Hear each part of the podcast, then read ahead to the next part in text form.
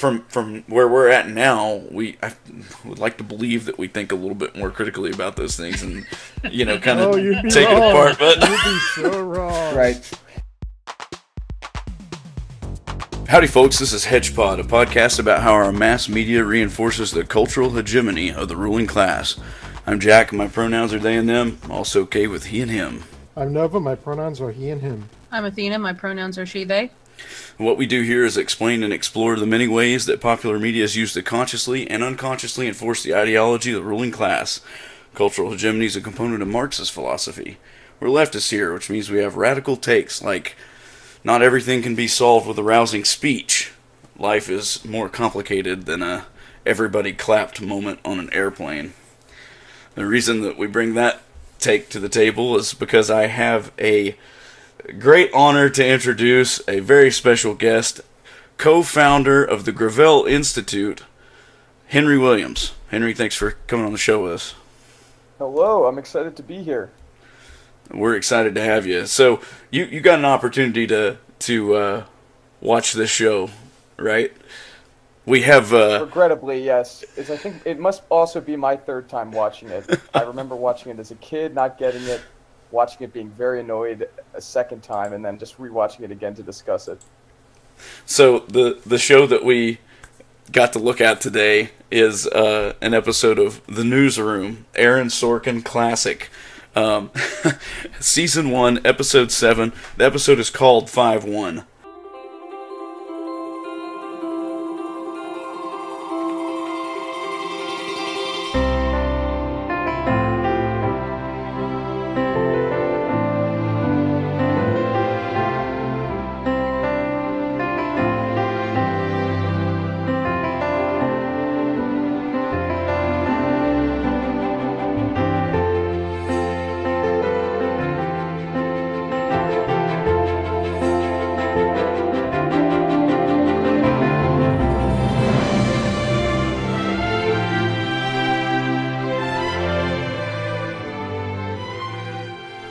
Does somebody want to give me a breakdown as to why it's called that?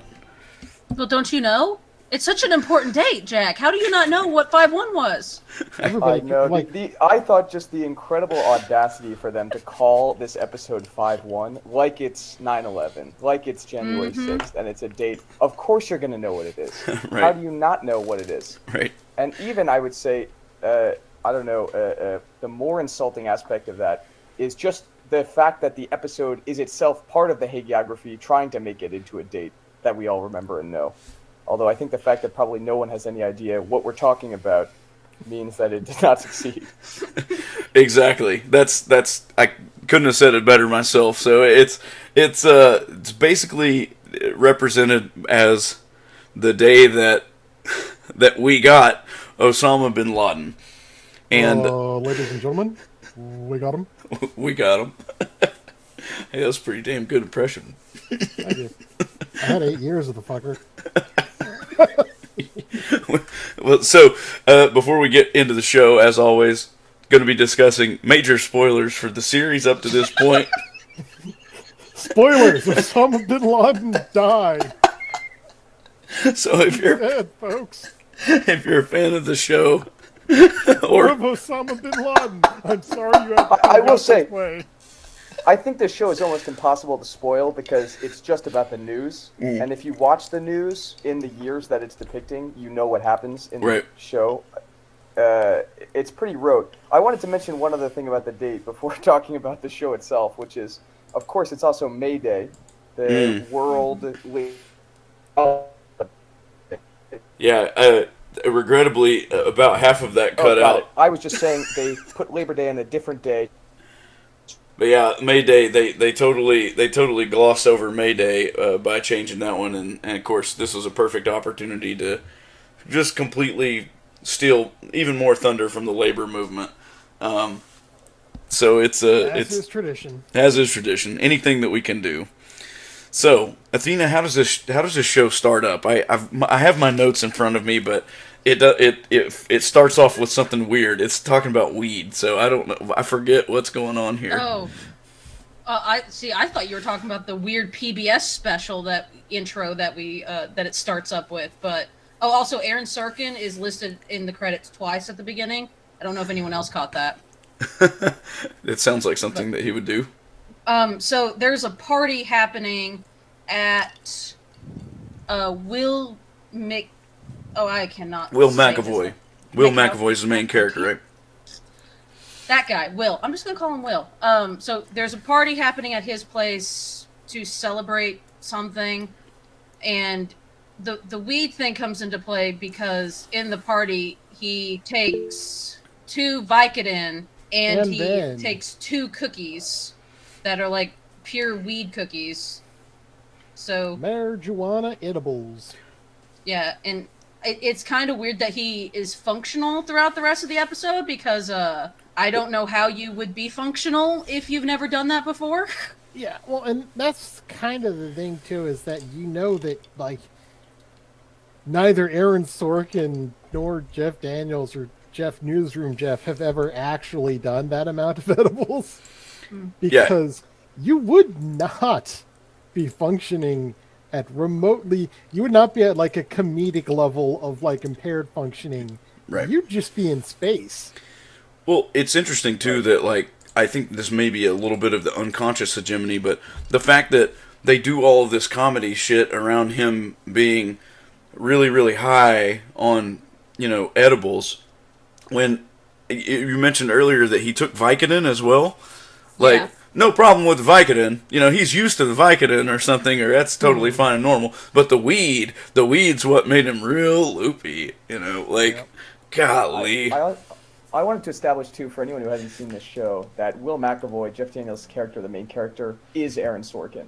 Mm. Uh, this is kind Oh. of a, a, a thing. Well, you know, this is a sort of a debated fact, but uh, basically, all of the plot lines of the show about him being kind of a sexist asshole, about him being uh, domineering and hard to work with, and a torture genius that everyone needs to listen to because he's right about everything. Uh, all of those are about Aaron Sorkin, Mm. and you can tell. I think watching this is this is not the worst episode for it, but you can tell watching some of the episodes that he is really litigating his own workplace bouts uh, through his his writing. Right. Uh, and when you watch the show through that lens, the whole edibles Vicodin thing gets a little gets a little weirder because it makes you wonder. I mean, uh, how much of this really is ripped from his own uh, uh, idiosyncrasies and uh, uh, you know weird, weird personal experiences. Yeah, I thought that was uh the Don Keefer fellow. At least in, in this episode, it, he felt like the stand-in for Sorkin because there's always someone who's a stand-in. He has to right. I think himself. I think sort of with Sorkin's writing, everyone is kind of a sock puppet for him. Right. He identifies with different people to different degrees in different episodes. Basically, who's ever right, whoever is right in any argument or any scene, that's that's him speaking. Unless they're a woman. Yeah, so for those of you unfamiliar with the newsroom, uh, the cast is essentially Will McAvoy. He's like the, the, the main newscaster guy. He's like the uh, uh, Brian Williams of this uh, fictitious news uh, place. Uh, it's called ACN. It's like Atlantis Cable News. It's essentially supposed to be It's CNN. CNN. It's CNN. It's just CNN. Uh, and then uh, there's there's Don Keefer's like one of the main producer writer guys. He's like, uh, and in this episode he's stuck on the airplane. So he's the. Did they they land and they can't let him off of the plane? Oh Or- well, but before that, we have to establish that there was a phone call at the very beginning of the episode. I did forget to mention that Mm, okay. from uh, Deep Throat. Deep throat. How did you get this number? That's not important. It's important to me. Charlie, this is the first of several calls, and its only purpose is to demonstrate my credibility as a source. How about you tell me your name? Call me Deep Throat. I'm not calling you Deep Throat. That's a sacred pseudonym. And by the way, Deep Throat gave Woodward his name on the first call. He said, Hi, this is Mark Felt. I'm the deputy director of the FBI, and I want to talk to you about this story you're writing. So, who is this? I don't care what you call me. Call me late for dinner. right. So they yeah that's right. So the one of the I, I forget what Charlie Skinner's character is in the show, but he's a big wig of some sort. He's he's Will's boss, right? And like old time mentor or something. He's played by the the Law and Order guy uh, Sam Waterston. Anyway, he's he takes the, the the show opens with him taking a call from a guy claiming to be uh, having some inside information about a big news story, and it's really vague and cryptic. And dude calls himself Deep Throat and is trying to like do this whole Watergate reveal thing, like he's the uh, whistleblower or something. Yeah, Uh, he says that you're going to get inform. You're going to have to go to work at this time period. In roughly 90 minutes, you're going to get an email from the White House telling you to get to work. I am. That's it. Should I be telling people to get to work now? And do what? You tell me. If I could, I would have already. I'm not trying to play a game. I have 7:30. At 9 Eastern, you're going to get an email from White House Press Secretary Jay Carney telling you to get to work. And when that happens, you'll know that I was for real. And I'm just calling to tell you that so you'll know in the future that I'm credible or something. Right. Yeah. It, it's an awful lot. It's way more significance than modern cable news coverage ever actually involves or deserves. Right, right, and that's I think the key conceit of this whole show is that the news is our church. Uh, what they say on the news is, or rather, no, the news used to be our church. You know, it used to be the place that we all came together as Americans. It used to tell us the capital T truth, and it's been diminished and it's been broken down by all the business people who are trying to squeeze all the value out of it. But Will McAvoy, Jeff Daniels' character, is single-handedly rescuing the news from its depravity Right. and just like Walter Cronkite back in the day, telling us just the unvarnished truth. And that truth telling, that's what the whole thing is about. Of course, the strangeness is that, especially in this episode, and it, you know, it's a broader theme in the show because in the later part of the series, they report a totally fake story. But um, in this one, Oopsie. they just report the same thing at the same time as everyone else. I think Right. the only thing is that they report it slightly earlier. They, they know to get very ready. Careful to only report it once it's been confirmed. Right. Right. Else would be irresponsible. Right. We've got Chris Hawken at CENTCOM and Helene Cooper at the New York Times. We got him. Let's go. No, What do you mean? we're not going yet. We got double confirmation. First of all, we don't. We have Hawken at CENTCOM and a reporter saying she has two sources. I don't know who the sources are. It's Helene Cooper. It's solid. We're not going. Charlie. There's nothing wrong with waiting for the White House to tell us it's reportable. This isn't Watergate. They're not the enemy. We don't know what's going on. We sent military assets into sovereign airspace. Maybe they're not out yet. Maybe someone's injured on the ground. Maybe someone's been taken prisoner and the rescue operation is underway. Maybe we're at war with Pakistan. Guys, in 91, I was cheering on my guy in Tel Aviv who was reporting where the Scud missiles were landing. Turns out the Iraqis didn't know where the missiles were landing, and I was helping them range their targets. Three killed, 96 injured in that operation. Geraldo's probably still up the street saying we're in a dogfight with Finland. Whatever happened tonight, I promise you, lives and a presidency were put on the line. We're going to get this one right.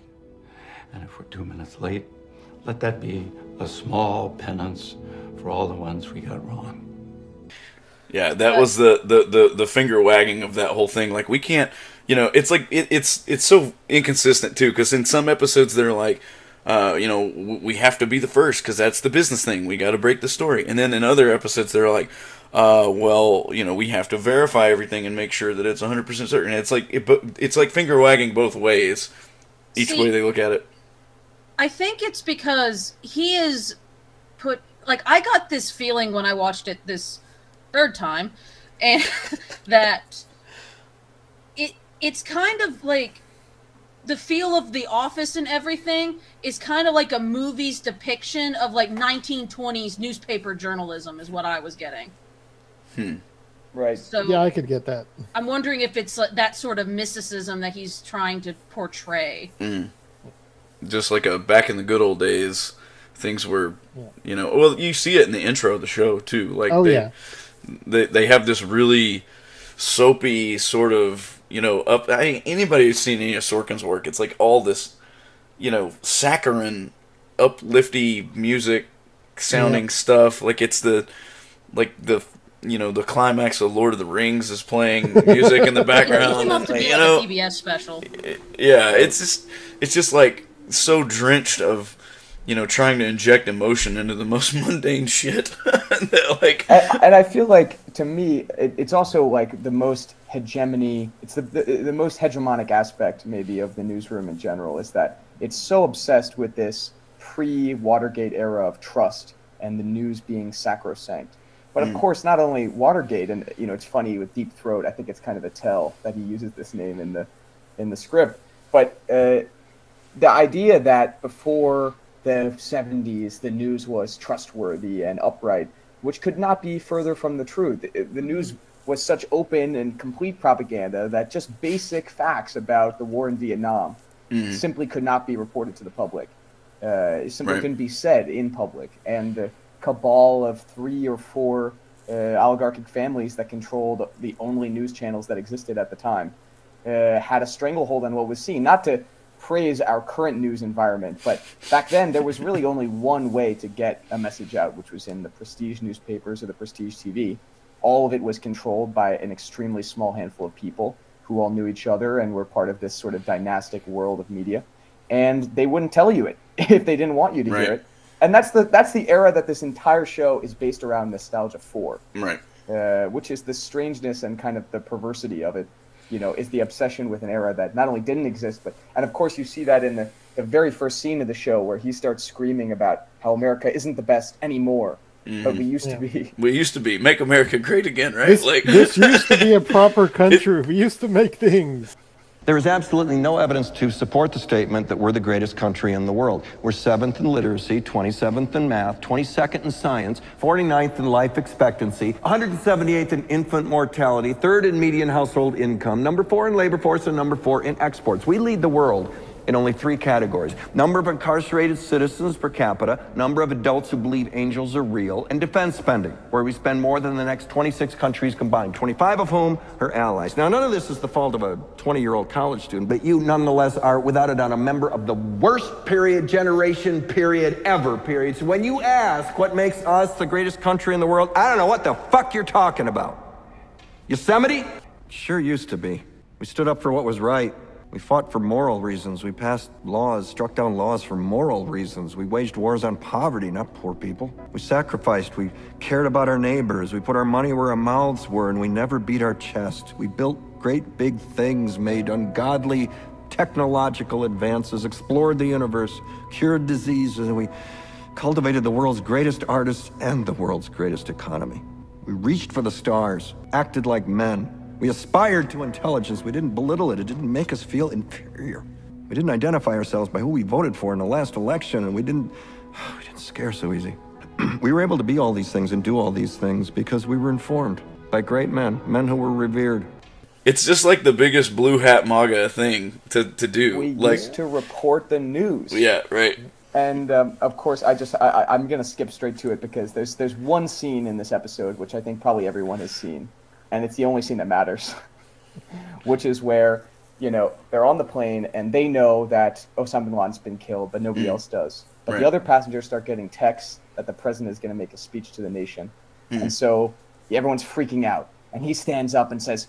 I'm going to make an announcement. I know what it is. And, and a flight attendant tells him to sit down, and he, of course, calls her a crazy lady, hysterical Oh, I have something to say about that later. classic but- Sorkin, right? And then, well, and then the flight, and then the, the pilot comes out and he calls him sir, and I think he might even salute him.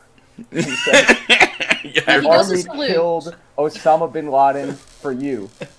Folks, there hasn't been a terrorist attack. None of your friends and family are in danger. The president will be speaking in just a few No. minutes. Listen, they're just nervous I don't because care. You do not take over control of the cabin. they're getting emails and going online and you seeing. You do not take over control of the cabin ever. Now Ma'am, sit down. no, and you know, I'm getting the captain. yeah, get the captain, because I'd like to have a word with him. The seatbelt while we're standing still is one thing, but how paranoid do you have to be to think that I'm declaring myself in charge of the.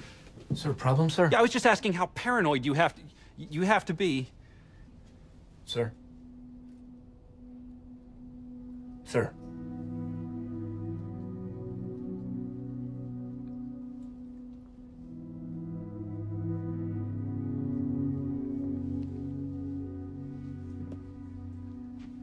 Captain, my name is Don Keefer. That's Elliot Hirsch, and that's Sloan Sabbith. We work for Atlantis Cable News. And we wanted you and your first officer and flight attendant crazy lady to be the first ones on this plane to know that our armed forces killed Osama bin Laden for you tonight. You're serious? Yes, sir.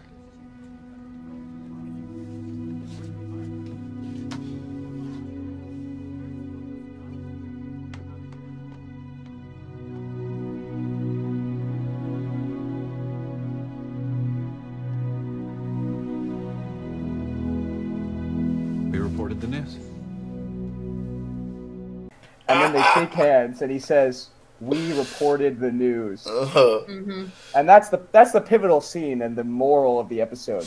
Now, I mean, just everything about it can be pulled apart from every angle, not just the you know the gender stuff, and then also the, the just the fact that he says we killed him for you, for Mm. just like pilots generically. I, I remember thinking that like most pilots in America are are like foreign trained, like a lot of them are like Bulgarian. I mean, It like zooms in on the epaulets on his shoulder and everything too. You know, like the camera work. It's just like zooms right in on it. Like, oh, I for this is a service person. You Was know, I like supposed to know what that meant? It- what it- those little things meant? that's the thing. It was it's, just it's his rank. It's just Yeah. his rank epaulets. It doesn't But- actually mean it. But it's like it's like a the the Boeing rank epaulets. Like it's like Yep. it's not even like a uh, you know. I Like I thought there was something there that was supposed to represent that he was there or something. It's Like, supposed to know. be the the idea of it is supposed to be like okay, well, Osama bin Laden, you're supposed to connect the dots here. Osama bin Laden, 9/11, 9/11 was a thing where you had heroic people, uh, pilots, sacrifice for America. Like you're supposed to make all this connection, and anybody that's that had been, you know, drenched in the news and would probably be a big fan of Aaron Sorkin's would easily make that connection, I think. But from from where we're at now, we I would like to believe that we think a little bit more critically about those things and you know kind of oh, take wrong. it apart. But you'd be so wrong. Right. It's also one of Sorkin's kind of obsessions. You see it in some of his other stuff, which is the idea of this liberal jingoism. Like, Mhm. we're more patriotic than the conservatives. You know, we're Right. more insane about the troops. We're more bloodthirsty even than they are. And that Sorkin constantly feels the need to prove that. It's that NatSec lib Hillary Clinton Barack Obama bullshit.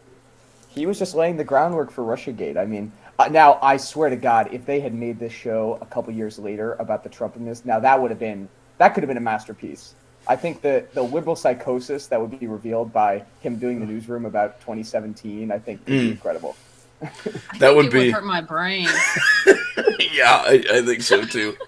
Th- this watching this particular episode was just like, I mean, uh, I watched it when I was, you know, when it was fairly fresh, and you know, I, I remember thinking at the time that like, eh, you know, like I remember, uh, you know, I was a young baby liberal still, and you know, I remember kind of liking it, but I still remember not being like you know, hand over my heart and like just wanting to, you know, I just didn't get that that through it. Mostly because the acting was so weird. Like Jeff Daniels' w- weird weed acting is so like he can't catch a remote control that they throw at him and it just like flies right by him. I'm like, Here's the thing, though, because like I I listen to a lot of the West Wing thing, so I. You I'm I don't listen to that or I don't actually watch the West Wing because I like myself too much, but you know I I've s- listened to some of the clips through that and it's the same stuff. yeah, Like I guess I don't know if it's the same visually, but as far as like pacing and everything, it's the same pacing. right. And uh, it, it's it's really weird. Like there's even some like male gazy stuff in this too. That's like I mean, Oh yeah, there's a lot. like uh, Olivia Munn's entire character like is constantly like saying weird, gross shit about her body and clothes and stuff. Like I, she said some kind of like made some remark about the top button while they were sitting in the plane, and it was just like I don't remember exactly what she said, but I just remember being like, man, I don't know. And if you're if if what you're saying is true about like the, you know Aaron Sorkin exploring himself through this writing, which I would not be surprised whatsoever. That make that like takes it to another level. This is like even grosser to me. You know, it just, I mean, this is if you've read anything about Aaron Sorkin, too. I mean, he's sort of known for it. He's a, he's a hideous sexist and impossible to work with. And uh, I think that there was a lot of controversy in the social network because, of course, I think it's a movie that doesn't pass the Bechdel test, first of all, but Second of all, he's notorious for all of these weird shots and weird aspects. And I think the other thing is, for Sorkin in his writing, women are only really ever a sort of plot device. They only ever really create conflict or problems or get something incorrect or and that happens in social network. You have these characters who really only exist to create conflict. I guess the one exception is CJ in The West Wing, but the thing about her is, uh, and maybe one or two other characters in The West Wing, but the thing about them is that they're portrayed as one of the boys. That's the entire framing of their characters. Well, that, but also what he'll do is he'll put a point in a woman's mouth that's supposed to be the wrong take, but Yeah. it actually kind of turns weird because the take is actually like maybe the right one. Right. So you're supposed to be thinking that this woman's stupid, but she's actually saying something that's like, you know, like maybe bombing people's bad, Yeah. and you're supposed to be like, oh, you're. I mean, sure, Oh, but it's so silly much more women. complicated than it's that. you it's know? like the flight attendant, right? Like the flight attendant, and it's like she she comes out and seems really I'm so glad you brought her up. like like she comes out and, and at first it's kind of like it, it seems very overtly like trying to be smug and like confrontational kind of and and then like he like totally owns her with his logic and reason you know it's like exactly. This- okay, so before, like right before, I, I went on Discord and said, "Oh my god, I've discovered something in this last uh, watch," and that is the whole entire steward stewardess thing. Mhm. I, I guarantee you, Aaron Sorkin had a confrontation with Mhm. the flight attendant. And have. he later was sitting there somewhere, was like, oh my God, if I would have said this, I would have owned her, you know. So then this happened, and half of this, I think, is him just like, you know, coming up with these arguments that he can, you know, it's all a coping device, I think. Because I don't know how else you could do this and not like, because it, it's being an ass. Yeah. Like, I just keep thinking this poor woman just trying to do her job. Exactly. I mean, it was right. the uh, uh, the Shira episode all over again, right? Like with the with the people that are working and everybody's just giving them a hard time constantly. It's like, come on, man. They're just trying to they're just trying to make it through their day, you know? Like, She doesn't want to be sitting there either. no. and you know there there is uh, perhaps a little bit of historical precedent related to the topics of this episode about why a stewardess might get a little nervous if uh, Yeah, right. a excited, wild-haired person is uh, suddenly trying to take control of the cabin. But no, she's the unreasonable one. Right. Right. I think it's another. There's another interesting aspect of it too. Thinking about the politics of this episode is just how difficult it is to depict uh, Iraq and Afghanistan and the war on terror in general. And I think people mm. have commented on this a lot how few movies there are about Iraq and Afghanistan. They're some of the least memorialized wars in American history in terms of film, at least of the well known ones. And, uh, you know, there's, you think about it, there's really this episode and Zero Dark 30 Oh, come on, Henry. Didn't you watch uh, American Sniper? American Psycho as the only portrayals Oh my of the Bin Laden assassination in, in mainstream media, Right. uh, mainstream, you know, Hollywood that I that I can think of, and both of them are just so incredible as artifacts in terms Mm. of what they what they leave out. First of all, because again, this is a, a thing about journalists, right? The whole episode's about journalists, and I think they spend the first half of the episode trying to verify the tip that they've got. Right. And they, they're looking around for it, and of course, the tip is that he was killed in Pakistan. And not one of them ever mentions that Pakistan is an American ally. Or Right. looks into the fact that he was living at a plush compound like 10 miles away from the headquarters of the Pakistani Secret Service Mhm. or something, uh, I believe, or near a large military airport as well, which is, of course, one of these big unanswered questions about the death of bin Laden. Uh, not to get too conspiracy about it, but first of all, he wasn't in a cave in Afghanistan. He was living on the border of a country that we were effectively allies with in Mhm. a nice compound for maybe 10 years, and somehow no one knew about it. And the other fact about it, which is that they immediately buried him at sea and never took any photos. And there's an incredible ongoing set of defamation lawsuits between the Navy SEALs who did it about which one of them actually shot him. Right. Uh, Unreal. They've all claimed it. They've all. I think there's six different Oh, people who've that's claimed that they actually killed him, and they all are suing each other. I think the lawsuit's supposed to be over by now, but they all put out books saying that they had, and they've all sued each other. If you go look look them up, it's an incredible story because absolutely no one can seem to agree what actually happened. We'll do some uh, journalism of our own. on The journalists of the news team really have no interest in any of these questions. They just want to report the capital and news. You know, they just want to get it out there. That that kind of re- reminds me of the picture of uh, oh one of the fascist movements that are happening in, in Portland, and they were attacking someone, and someone had taken a step back and took a picture of all of the journalists taking a picture of this person attacking. And it was like one person actually took a step back and got a picture of the story, which is that no one was doing anything but just taking a picture of this proud boy beating up someone. Yeah, it's it's you know I I, I can't even hardly process all of the the different facets of this that like you said I mean it's it's taking all the nuance all the historical context flattening it all the way down and just presenting one straight line A to B narrative that you know we just are expected to you know consume. And hate to draw some parallels with what's going on right now in the world, but uh, you know it'd be Right. wise of us to to, to kind of uh, pay attention to some of that context. I think. I will say though, I do think the newsroom works kind of incredibly as an indictment of the liberal psyche. Mm. In the same way that the West Wing does, which is that if you acknowledge just how much it's fetishized, and of course this is the famous the famous quote, I think it was maybe Ta-Nehisi Coates, he was getting toured around the White House, and Obama's press secretary points and says, That's where CJ from the newsroom would do her be- briefings. And he just says, hmm. That's where you do your briefings. You are the. Can I curse on this show? Oh, oh Yeah. fuck You yeah. are the Hell yeah! fucking- you are the fucking press secretary of the White House, and you're talking about a fictional character that, that is based on you. That We is based on you. We don't have any Patreons or sponsors, so you can say whatever you want. To. Excellent, excellent. Uh, well, and the other and the other side of that too that you always think of, and I think it's true of this one is, yeah, they only care about the propriety of it. You know, the propriety. Yeah. I think you think even in the episode where Gabby Giffords gets shot by someone anti-gun control, Yeah. you know, right wing nut.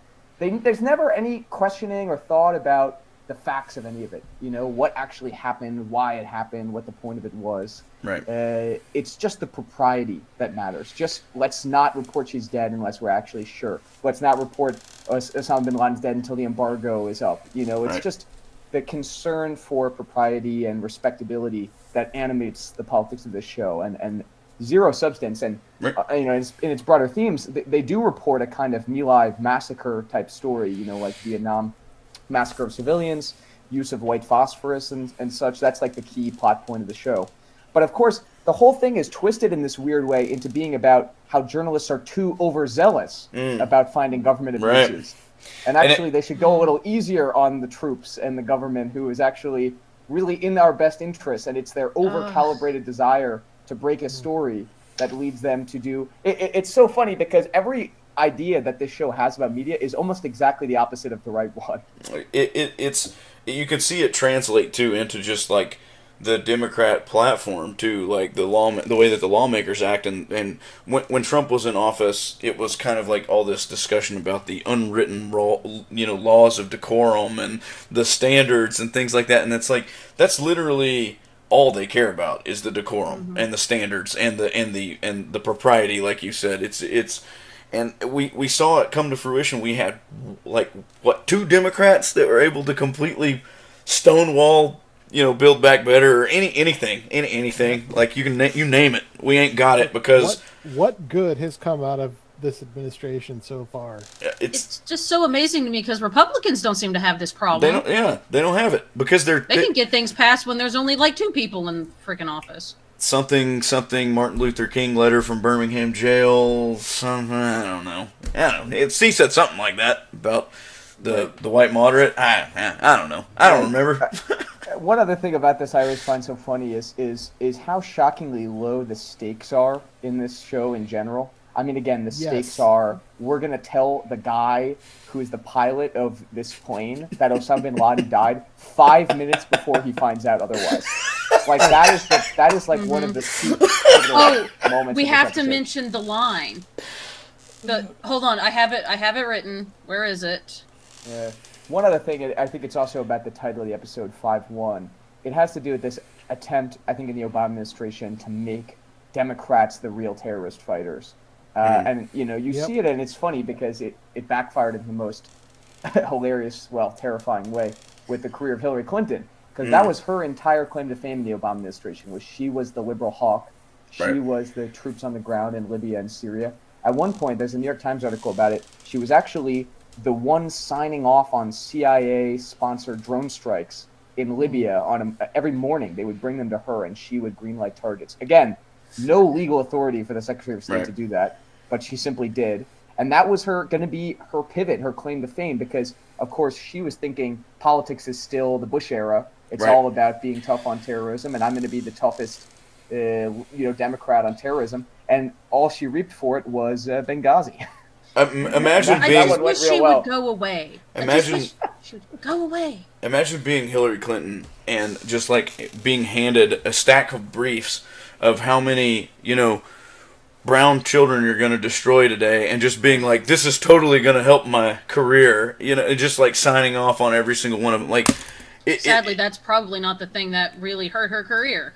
Right. Well, right. yeah, well, that's true. the funny thing about Benghazi, right? I mean, it, it, it's it's I guess it's the the right country for the wrong reason, you know, because it's all about oh she let the the troops die and not oh she it decimated an entire region of Africa. And Right. now there are open air slave markets and it's in a state of permanent collapse and refugee crisis, et cetera, et cetera, et cetera. Et cetera, course, et cetera. things- None of those things actually figure in, for example, the newsroom or. Right. I mean, it really is kind of incredible how little content there actually is in, in the view of the world that, that Sorkin is portraying in this show.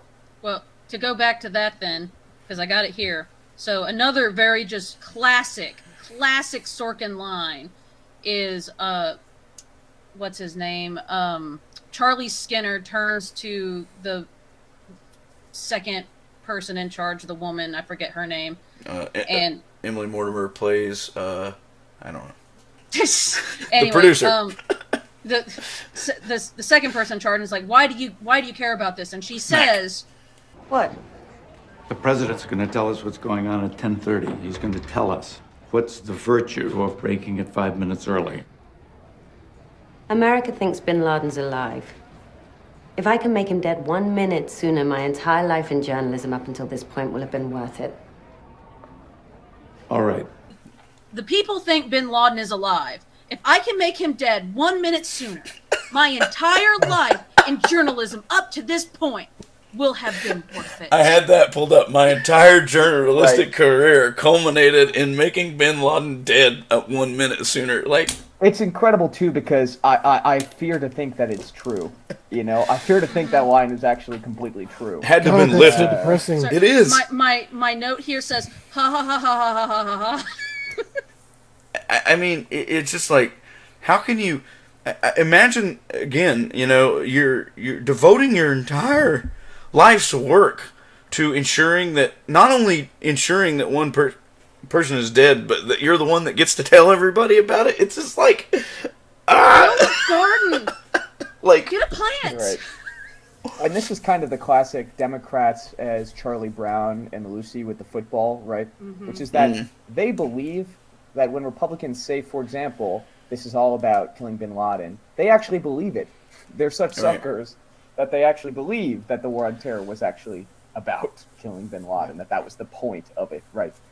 Uh, you know, of course, I think the hilarious thing is that the way they actually ended up finding the intel or something. I'm trying to remember. I, I don't remember the detail, but it was some kind of double agent or something inside Pakistani intelligence. I don't actually remember the details. But the funny fact about it is that it had nothing to do with the Patriot Act and nothing to do with any of the expansion of course state not. power that was entirely aimed at accomplishing this task, which they actually accomplished by some other completely roundabout means. And I Right. think it had, in the end, absolutely nothing to do with the war on terror as such. I mean, that's the crazy thing Right. about it, right? Uh, there was no connection between the war on terror and the death of bin Laden. I mean, it was a thing That's- that happened to happen after, and not in any sense because of everything else we did in the war on terror. And that's what I think makes this episode takes it from just being bad to being grotesque. Mhm. Because that scene when he tells the flight attendant, it's like, we got revenge. You know, we got revenge for 9/11, and of course 9/11, nine slash 11, title the episode five slash one. There's a there's a there's a kind of uh, he's trying to tell us something there, like this is Right. when we close the loop and now we can move on. But the Right. insane thing is the idea that that's what it was really all about at all. And that's that's the speech too that he gives at the end. He talks about how Our darkest days are followed by our finest hours. Good evening. From New York City, I'm Will McAvoy. ACN is now able to report and confirm that for the first time in almost three decades, the world has no reason to fear Osama bin Laden. In just a moment, in a live address to the nation, the President will announce that in a coordinated operation under the cover of darkness, U.S. Special Forces tonight killed the leader of Al Qaeda and the mastermind behind the deadly attack of September 11th, 2001. It's been nine years, seven months, and 20 days since America's most wanted criminal took from us 2,977 American sons and daughters, fathers and mothers, friends and colleagues.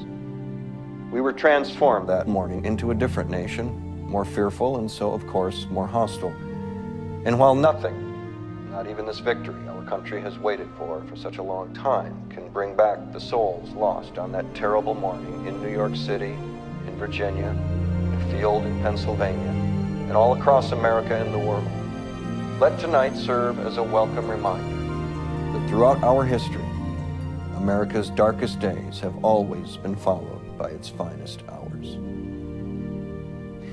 I felt like I was losing my mind trying to figure out exactly what finest hours he's talking about. like, since 9 11, what finest hours has the U.S. had? It's incredible, and I, I also think of the, the that thing. I think somebody it might have been on Chapo Trap House. Someone said going to the Hall of the Presidents and seeing Trump makes him like the punchline to the joke that is America. Like the Yes. lead up of all these august figures, and then you just have Trump's like you know wig, and that's Grinning- that's grinning that's and, what like, it was all up. leading up. Yeah. I think watching this show with that in mind really adds an extra flavor mm. to it. Yeah. because our brightest moments are ahead of us. McDonald's And, in the Oval Office, like the thumbs Now, up with the McDonald's is platter. Think, you know, Sorkin has to come back and he has to try to do the West Wing again. Apparently, they were trying to do a Please, reunion no. of it because just at, at seeing him attempt to, to map his fantasies onto reality in current year would just be so incredible to watch. I mean, I really I, I desire to see it so badly.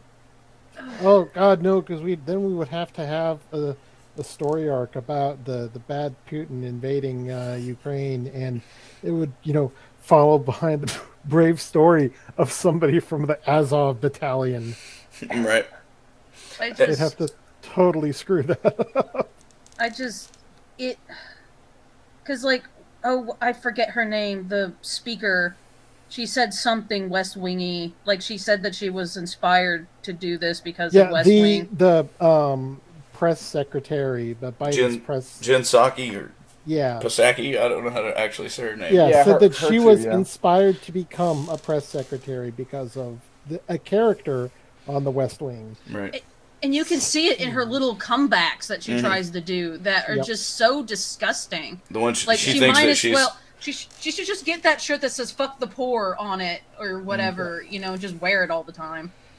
she's like a walking embodiment of who's gonna pay for it. Which, you know, like it's like I've heard, I've like actually heard her say that. Like I think you know, who, Mhm. yeah, Yeah, what you the think we're COVID just tests. yeah, you think we we just gonna invent COVID tests out of midair and just hand them out to every citizen?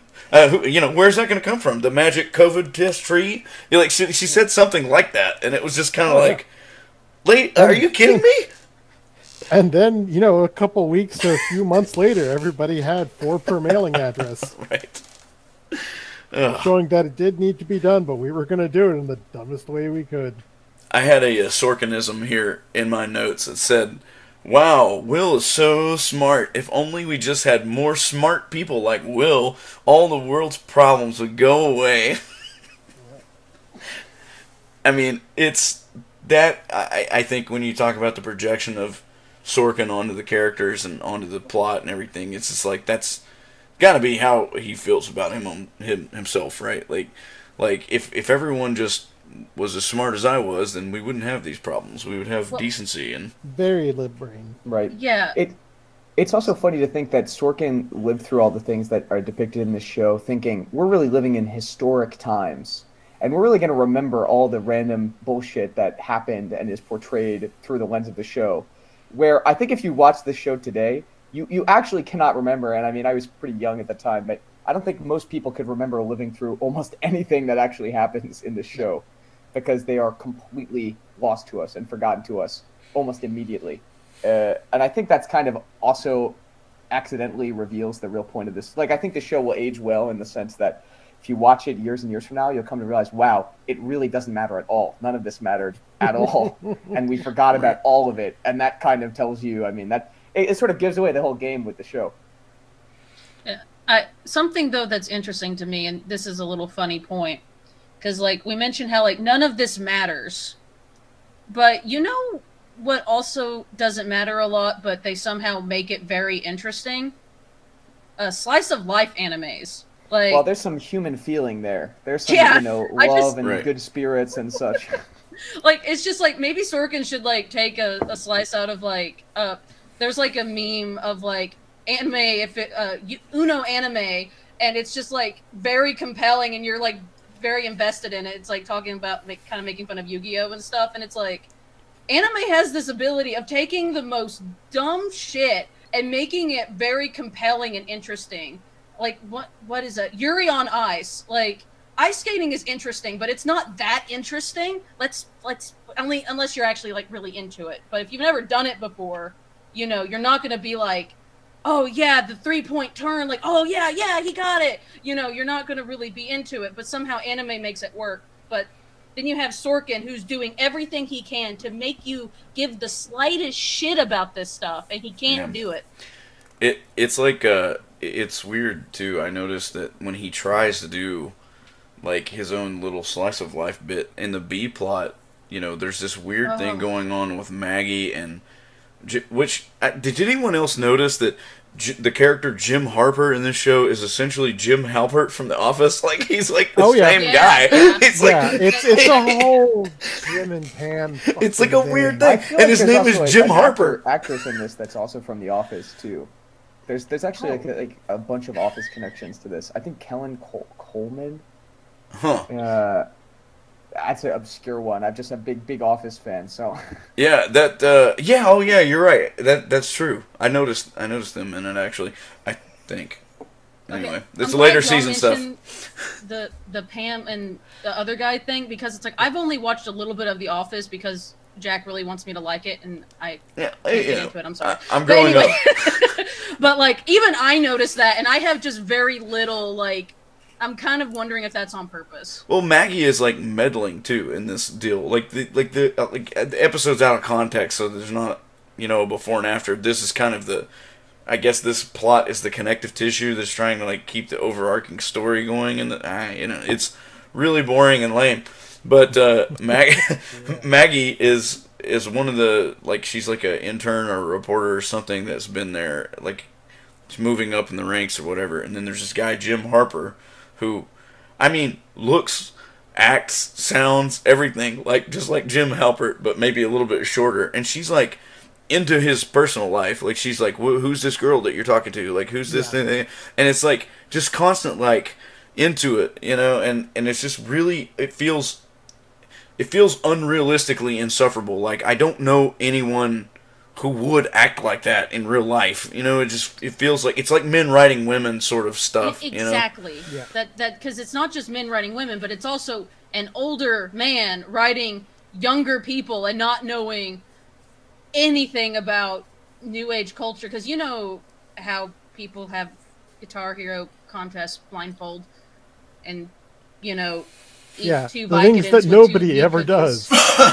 right.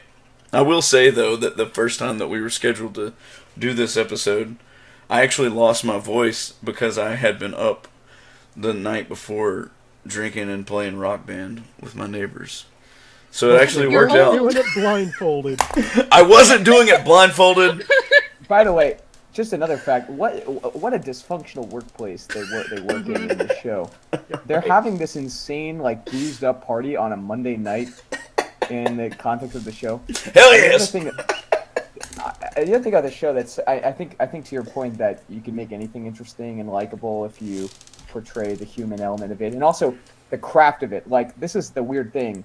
This show is so little about the craft of news, so mm-hmm. much as the, or even just like how it's actually done. And it's funny because it's so such a behind the scenes look, and it still manages to be to be completely myopically about the thing that Sorkin is interested in, which is you know the the servant of the people voice, you know, fourth estate idea that the media is serving the people, and not anything about how news actually happens, and all kinds of completely unbelievable things happen in this uh, in this show in terms of how news is supposedly reported. Uh, which again, it just breaks the core conceit of the show. Like you're going to get an inside look on at how it happens. So I, Some- I uh, to go that ahead. end, there's a bit in there where she says that they've been doing dry runs every Mhm. month to practice for this. We have a computer that monitors all the police scanners and listens for certain words. There's been no act of domestic terrorism, though there is a frat party at Michigan State that's about to get broken up. You guys know it's Bin Laden, don't you? Believe me, when we know it's Bin Laden, you'll know. I'd have expected it to be a lot more chaotic. Since the first day Mackenzie got here, we've been practicing this once a month. We do dry runs. Obviously, there are always wild cards you can't predict. Hey, little buddy. Oh boy. Are you all right? Yeah. Uh, Mac's been worried. We got stuck in some traffic, so I ran here. We've been calling. I thought it would be better to keep running and answer the phone. What's that? I stopped to get a falafel. And I'm just thinking, okay, I hope they were at least doing dry runs for like a generic interchangeable big breaking story because like that's understandable. But if you're going 12 times a year practicing just to report on Bin Laden's death, you've got something wrong upstairs. Something's broken Sadly, there. it was probably that. Yeah. And then they get all like smirky and you know jeering about Fox, the bad corporate news company, running with something that's unconfirmed, and Mhm. ACN, which is the good corporate news company like at CNN or MSNBC, they try super hard to make sure that the correct news is reported and it's accurate. Right. And see, the actual CNN and the actual MSNBC, nobody, whether it's left or right or centrist or other centrist, which is all of our media, uh, nobody is trying that hard to be accurate because they're selling a commercial product. The actual mm-hmm. news means absolutely nothing to them. What they care is that people are watching, and then when people are watching, then they're consuming advertising, and so that advertising is what funds the news channel. Right. That's all they care about. But what the episode's trying to do, and this is the cultural hegemony, is they are trying to condition the audience watching it into believing that the news can be trusted if it's the right news source. It Right. can be trusted because they're making sure that they have full, you know, everything cleared and out of the embargo before they report it, and they're being responsible and they're getting it right.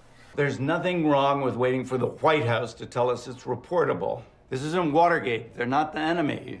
and so you need to always trust the news and i think a lot of people you know came off of that kind of sorkin brain mindset and then when the trump years happened they're watching the news and the news is constantly telling them that the scary guy who tweets is going to be going away soon because he's been busted you know Right. for this or he's been busted for that. He can't possibly stand anymore. It's going to have to this is Any going day to now. be the doom of him. And that's what the media was telling you. And i think the lesson everybody learned there was oh you actually can't trust these people. Right. they don't know fucking anything mm-hmm.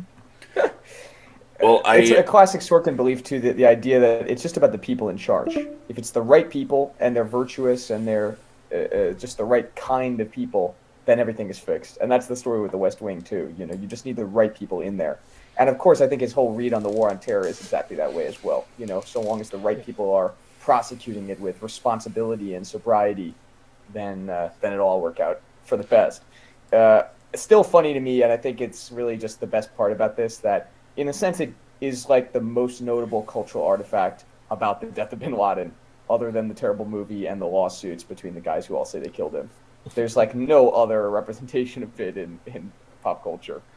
Well, I've got a I, the misfortune of introducing the the third plot that's going on at the same time, and then we can wrap up the whole show uh, because we're closing on time here. But last week we had our friend Akeem King on Akeem King on the show, and we watched the Boondocks, and it was a an episode about uh, well, there was some police brutality in it, and I found it interesting that one of the major plots was uh, Terry Crews' character uh, being confronted by police. So, how does that unfold here, and how is it not even close to, and also close to reality? I see you thinking about it. Do not do it. What are you putting that in your pocket for? Motherfucker! Get back here! You are not safe out here! McAvoy, get back!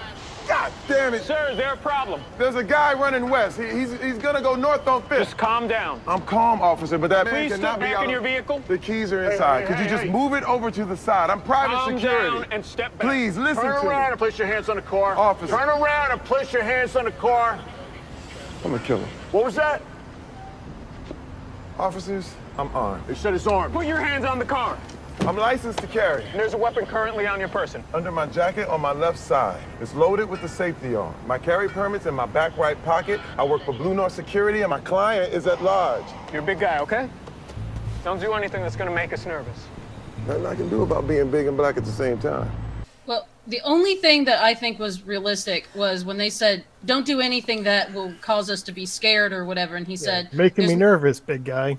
Yeah, and there's like, there's nothing I can do about being big and black at the same, you know, or Right. right now, not at the same time, but um, that that that is the only thing I think was realistic. Everything else, like they would have, they would have. mhm. They probably would have killed him. They like for, Yeah. like honestly, it, it's they so the to put it to frame it. You know, Terry Crews's character like gets out of the car. He's in traffic jam. He's trying to get back to the studio, and uh, something happens. Cops are out there in the street trying to direct traffic or whatever, and then he ends up getting accosted because he's black essentially. And it, it's weird that they he, that Sorkin almost goes there you know, and he he he, oh, he bumps the line just a little bit and set, kind of like it, frames like, you know, sometimes, you know, black people are at a disadvantage, you know, whenever it comes to the police. But we're not going to talk about that right now. You know, it's like it's very brief. It's okay because then they give them the news that, um, you know, Bin Laden died, so And, then you know, everyone's friends again Now that because we of the can- news. because we're going to celebrate the death of external enemies, so we can ignore the presence of internal enemies. Right. Yeah. Lonny! Good evening, officers. Uh-oh. There's no way they can know, right? Can we help you? Mr. McAvoy, you know this man? Of course. He's a very famous jockey. You know what? We'd appreciate your cooperation. He's my bodyguard, and I ran out of the car because we were stuck in traffic, and chances are he abandoned the car to try to protect me because he's good at his job. He's also a former MP in the U.S. Army, so I want to tell him something. Lonny, come here. You should tell them. You should tell him. Officers, I have some news for you. that is ultimately, I think, you know, what what what the I think the most hegemonic aspect of this is. There's not a single moment I think in the entire episode, obviously, except for the speech at the end, where anyone really reflects on the death of Bin Laden or what it means. And his reflection on it is so hallmark car, you know, hallmark card bullshit that uh, it, it, it doesn't even read or scan in the moment. I mean, I don't think it even works for 2012, let alone 2022. I mean, 10 years on from this episode, I think there's something really incredible about just how completely uninterested it is in the idea, both at the time, and I think it was a real thing in the culture at the time, that this was something that we would all get up on our feet and, and cheer Yeah. and celebrate, uh, and that that was the that it was going to be the great uniter, and that it was going to be pivotal. And of course, I, I'll say the other fact about it, which I think is kind of critical, and it is a fact in the episode, which is Joe Biden emails him, telling him that he's allowed to report the news a minute early, and Yep. uh, this is play one of the theories about. I, I'm not going to say either way. I do think Bin Laden is dead. I think we America probably killed him, but you know, one of the, the things that was said at the time is, of course, it was right before uh, Obama's reelection, Right. and that ultimately the only real import the death of Bin Laden had in American life was it was another talking point for the Obama reelection campaign. I'm so Yeah, happy you brought that's that up. other- that's the other part that is is almost present in this episode, but then totally ignored because, of course, it's it's Joe B who is emailing him, telling him he's allowed to report the news. So what happens too is um, this episode actually aired i right after I think the conventions in 2012. It aired in the middle of the 2012 presidential campaign. Mm-hmm. Oh wow! And what And was the the- screenshot? And you can see there's a point where it flashes on screen, written on two pieces of paper, that Will's consulting, it says on one Obama good, and on the other it says Osama bad. Now, the pretext for that that they set up the whole, I think, potentially one of the reasons he's high throughout the whole episode is the reason he's got that is to tell him, oh, okay, I need to be sure to say that I need to be sure to say Osama died and Obama killed him, and not the other way around. It's just up there to keep his head straight. But Oh, man. in practice, what happens is you see flashing on the screen like a subliminal message the words Obama good, Osama Like bad. on a piece of paper. Like Yeah, that's incredible. In That the is middle of the incredible. And I- campaign. In that the is middle of really the the thing about campaign. the thing about Sorkin that actually matters in the on the hegemony level is not, I mean, how uh, sort of tasteless and how bad he, he reads these things and how, how little I think he understands the topics he engages in, but actually how incredibly influential he is Mm. on Yeah. the liberal psyche and how he really matters. I guess you could say mattered. I don't know his influence today. I think It, no, has a it's still really big. long Apparently, legacy. Yeah, but a bunch but of like cer- white liberal women are just really Right. into him, and it really creeps me out. And I think you can you can go back to the Bush era and see how the democratic impotence of that era really vented itself in the TV show about the good president. And we can Mm. all and this is before RussiaGate. This is how you pretend and make it all okay, uh, which is you just sit around and imagine you had a good guy as president instead of a bad guy. Right. And not only was it crazily popular, whatever, and shaped the minds of every Democrat who's occupied the White House since then, but also even when the show, I didn't know that fact, but that makes a lot of sense because Sorkin has been brought on by the DNC many times Right. as a political consultant. Right. And I think he's even written some speeches, he's done all kinds of stuff. I think he must, in the same sense that he's trying to make the when you report the news that the you know this pivotal world defining question he also wants the show itself to matter politically and so he uses it to do this kind of grotesque victory lap i guess right at a right at a convenient time the insane thing being him imagining that it would matter politically and anyone watching it would be Right. not an obama voter in the first place but Exactly. It, it's like the the I used to play softball with Joe Biden thing is such a I smoke pot with Johnny Hopkins thing. Like, art reflects life, and life reflects art. And then the FD the, the the the fire department all stands up and salutes, and everybody clapped, and the cl- the speech c- closes. The Obama speech about you know getting Osama closes, and Aaron Yeah, Sorkin they, just they go back to the actual footage of it at the end there. right, and And, then everyone lived happily ever yeah, after. or that The happened. The show. Henry, thank you so much for joining us. Tell us a little bit about the Gravel Institute. Love to be here always love to bash aaron sorkin Hey, I, I'll tell you, and I'm going to make a confession here. Uh, I was a big West Wing fan. I was a big Sorkin fan. I still think The Social Network is a good movie, but kind of for the wrong reasons. Mm.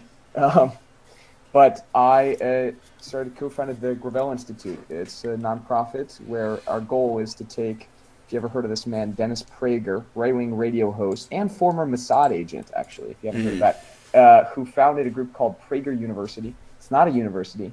It's just a, a cutout of various right-wing donors trying to influence kids and young people by pumping them their YouTube diet full of right-wing propaganda. Right. Uh, they spend forty million dollars a year to make sure that your kids see it in YouTube ads and believe that progressive income tax was invented by Satan and these sorts of things. And our goal as an organization is to combat them from the left by creating short, authoritative, accessible videos about important topics, economic history, po- economics, history, politics, uh, from a left perspective, and hopefully seeding some of that out there instead of the dreck that you get from PragerU. Uh, anyone who's interested in it, you can go to youtube.com, put in the Gravel Institute, spelled gravel, G R A V E L. Uh, if you really like it, you can support us on Patreon. Uh, and uh, I would, uh, I'd love to come back at some point in the future. We've also talked about we want to do some kind of media criticism eventually in our Yeah. in videos we do. Now the thing is, it's so common on YouTube already. You know, I think a lot of Yeah. left tube is just you know complaining about TV, Right. and so we want to uh, we wanted to break out of that mold a little. But I think there's there's a place for it, especially when you talk about hegemony and and Right. these sorts of things. And honestly, I think that these days. When it comes to trusting authority and believing what the capital N news tells you, I think liberals are more of a problem than conservatives. I, I totally agree, and I love the content. I watch every single piece that comes out, and uh, Same. always always thrilled uh, to see it. So um, really appreciate you taking the time to join us today, and uh, you know hope that uh, you know we can air this out. This is our 50th episode. This is you you caught us at a great Awesome. time. This is our this is our 50th one. So uh, we were uh, you know it's a long road to get here, but we've had some really cool guests, and uh, this is a, a really cool way to celebrate. I think a nice milestone. Yep. Be sure to go back through the last 10 or so, or maybe 20 uh, at most, and uh, listen to them because some of those are pretty good. Excellent. Excellent. Well, just know this May Day, uh, I'm going to be sitting, uh, taking two weed brownies, a Vicodin, and I'm going to sit down and watch this episode. All right. Um, and just cry Power tears to of you. joy I- I- that we finally got him. Uh, that's going to be what I do this this May. Fantastic. Well, Proper way. uh, pluggables for us, of course, Gravel Institute. Always, uh, always a pleasure. I'm thrilled to have you here. Uh, hit us up on Twitter. We're at HegePod, H E G E P O D.